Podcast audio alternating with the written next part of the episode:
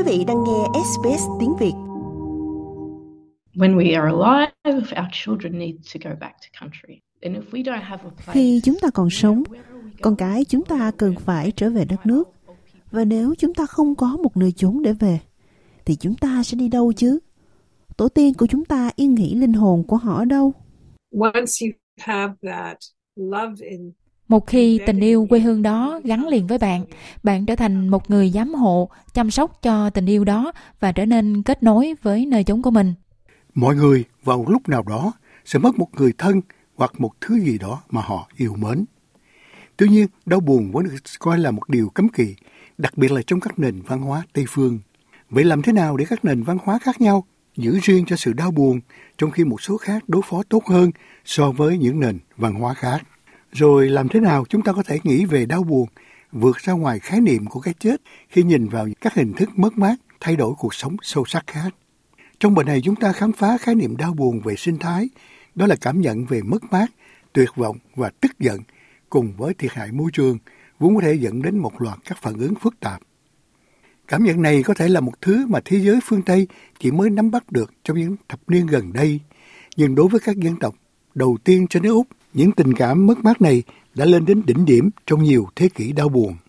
Motria cũng là đối tượng trong vụ cháy rừng thứ bảy đen ở thung lũng Bega vào mùa hè 2019-2020, nơi bà điều hành một phòng khám thú y cùng chồng. Cả hai đã được di tản, nhưng sau đó đã thiết lập các trạm cung cấp thức ăn và nước uống cho các động vật cùng với những tình nguyện viên khác. Hình ảnh khói đen và xác động vật vẫn ám ảnh tâm trí của bà Motria and the first time I went out there was like being on on the site of Lần đầu tiên tôi ra ngoài đó, nó giống như đang ở trên một địa điểm của vụ nổ bom nguyên tử vậy. Sự im lặng tràn ngập, chỉ toàn là bóng tối và không có sự sống, ngay cả trong lòng đất. Có những xác chết khắp mọi nơi, đối diện với những con lạch, khi họ cố gắng chạy trốn về phía trước và không làm được. Vì vậy, theo một cách rùng rợn, tôi đã thực hiện nghi thức thu thập xương cốt. Tôi không biết mình đang nghĩ gì nữa. Nhưng tôi cảm thấy như phải có một sự thừa nhận nào đó rằng đã có sự sống ở đây và đã có một cái chết rất tuyệt vọng, bi thương. Trong đó thuật ngữ Sontanzia được đặt ra bởi tiến sĩ triết học Glenn Albrecht là từ ngữ lý tưởng để mô tả kinh nghiệm của bà Motria. Biết từ ngữ này đã được nói đến trong lĩnh vực nghệ thuật, tiểu luận và các bài báo để mô tả sự đau buồn và đau khổ mà mọi người cảm thấy khi họ chứng kiến môi trường gia đình của họ trượt xa khỏi họ. Tiến sĩ Albrecht nói rằng nỗi nhớ Sontagia nằm trên một loạt các trải nghiệm và cảm xúc mà mô tả là kiểu tâm lý, là kiểu chữ tâm lý, là theoretic, trong đó tâm lý đề cập đến tâm trí và ý nghĩa địa hình của trái đất. Khi cuộc khủng hoảng khí hậu trở nên tồi tệ hơn và Úc có khả năng phải đối mặt với một mùa cháy rừng khác, tiến sĩ Albrecht nói rằng thật không ngờ thuật ngữ này ngày càng trở nên phù hợp. Solastalgia is the lived experience of negative Solastalgia environmental change. là kinh nghiệm sống về sự thay đổi môi trường tiêu cực. Tôi thường tóm tắt nó như là kinh nghiệm sống về những thay đổi tiêu cực đối với môi trường gia đình yêu quý của bạn. Và đó là một dạng nhớ nhà hoặc u sầu. Tôi thường mô tả điều đó như là nỗi nhớ nhà hoặc u sầu mà bạn có khi bạn ở nhà, nhưng môi trường gia đình của bạn đang rời bỏ bạn. Vì vậy, nó trái ngược với nỗi nhớ nostalgia được định nghĩa truyền thống, đó là cảm giác nhớ nhà khi bạn vắng nhà và muốn trở về. Thế như, như tiến sĩ Albrecht mô tả, để biết nỗi đau cũng là biết tình yêu dành cho một nơi chốn nào đó. When you define the negative Cũng cần lưu ý rằng Aucha trong Sostasia không chỉ đề cập đến nỗi đau, và đặc biệt là nỗi đau được xác định về mặt y tế. Aucha cũng có nghĩa là nỗi buồn, nó cũng có thể được dịch là một dạng đau buồn. Vì vậy, sử dụng từ Aucha với tư cách là một triết gia, tôi ngụ ý một loạt các cảm xúc mạnh mẽ mà mọi người cảm thấy khi một môi trường gia đình yêu thương, một nơi gắn liền với bản sắc và ý thức về bản thân của một người bắt đầu sụp đổ hoặc bị xé nát rõ ràng bởi các lực lượng ngoài tầm kiểm soát của họ. Điều này nói lên nghi thức thu thập xương cốt của bà Motria cùng với những nỗ lực tình nguyện của bà trong các vụ cháy rừng. The fact that we were delivering Thực tế là chúng tôi đang cung cấp những túi nhỏ trái cây, rau quả, hy vọng một số sẽ đến và ăn. Rồi các trạm nước và ngũ cốc. Cuối cùng chúng tôi bắt đầu nhận thấy dấu chân. Rồi con dơi đầu tiên. Rất thú vị, sau đó là bò sát, rồi sau đó là một con nhím. rồi âm thanh của một con vẹt. Từng chút một, thiên nhiên bắt đầu tự cân bằng lại. Vì vậy, bằng cách thức phục vụ cho nơi này, người ta có thể quan sát không chỉ nỗi kinh hoàng, mà cả tia sáng của sự tái sinh. Điều đó khiến cho chúng tôi luôn mạnh mẽ.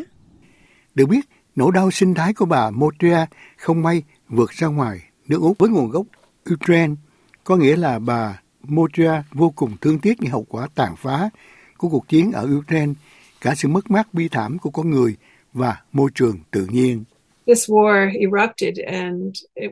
Cuộc chiến này nổ ra và dường như tất cả nỗi đau của tổ tiên tôi đã quay trở lại trong tôi. Đó là một trải nghiệm hoàn toàn giống như một trận động đất. Một lần nữa nỗi đau chuyển sang hoạt động. Làm thế nào tôi có thể phục vụ những người tị nạn đang đổ vào Úc? Cho gia đình tôi, cho những người vẫn còn ở đó.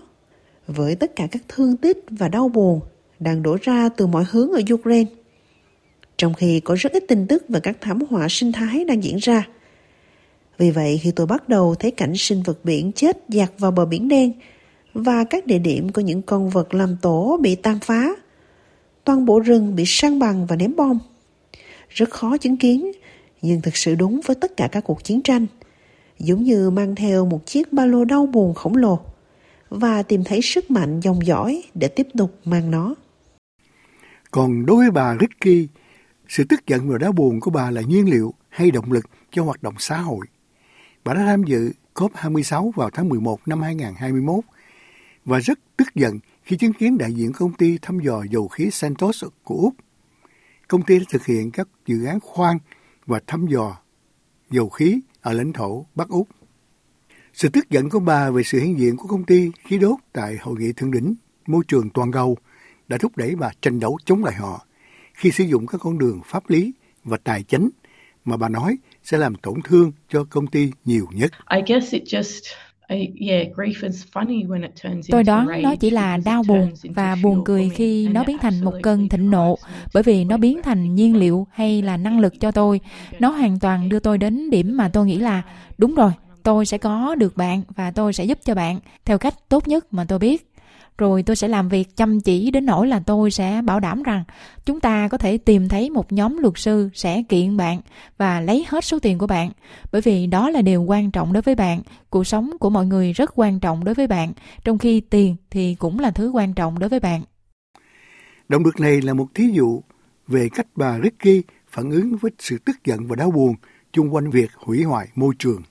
Bà cũng nhiệt tình kết nối với những người khác gốc thổ dân thông qua tổ chức do gia đình điều hành Gurenji for Country, mô tả trải nghiệm gần đây về việc đưa mọi người từ các tổ chức khí hậu khác nhau vào lĩnh vực liên bang. We needed them to see how we interacted with country and how country interacts with us as well as our Chúng tôi cần họ để xem cách chúng tôi tương tác với đất nước và cách đất nước tương tác với chúng tôi. Điều quan trọng là họ phải hiểu hoặc là bắt đầu học cách hiểu mối quan hệ mà chúng ta có với đất nước. Bạn biết đó, chúng ta cần đất nước của chúng ta để tồn tại và khỏe mạnh và sau đó thì đất nước của chúng ta cũng cần chúng ta. Tôi nghĩ nếu như chúng ta làm điều này và nếu chúng ta rao giảng cho mọi người về điều này này thì chính họ sẽ phát triển và xây dựng mối quan hệ với đất nước. Sau đó khi mà bạn có nhiều người yêu đất nước của mình và tìm hiểu về đất nước thì họ cũng sẵn sàng chiến đấu vì đất nước giống như chúng tôi. Lão nhà bảo tồn nhằm thúc đẩy sức mạnh chữa bệnh của thiên nhiên, bà cũng thấy sự đắm chìm này là một công cụ để điều hướng nỗi đau về môi trường. Từ khi còn ở tuổi thiếu niên, bà đã tham dự các buổi cắm trại ngoài trời, trải nghiệm vùng hoang dã và những người sống ở những vùng rừng bụi, cũng như công việc tái lập tính chất hoang dã và kết nối với thiên nhiên cùng con người. Một khi đã có tình yêu trong đó, bạn sẽ trở thành người kết nối với địa điểm này. Tôi thường khuyến khích mọi người tìm ra vị trí đó, cam kết và xem điều gì sẽ xảy ra. Không cần phải làm gì hết. Bạn chỉ cần thở, tĩnh lặng và tận hưởng bạn có thể phát triển mối quan hệ đó trong công viên hoặc từ văn phòng nhìn ra hoạt động của loài chim hay sinh hoạt của bầy đàn hoặc cách hình thành đám mây và nước được vận chuyển trên bầu trời. Mọi thứ liên quan đến thiên nhiên hoang dã đều có giá trị đáng kinh ngạc với chúng ta.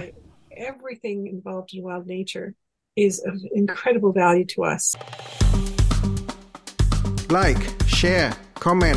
Hãy đồng hành cùng SBS tiếng Việt trên Facebook.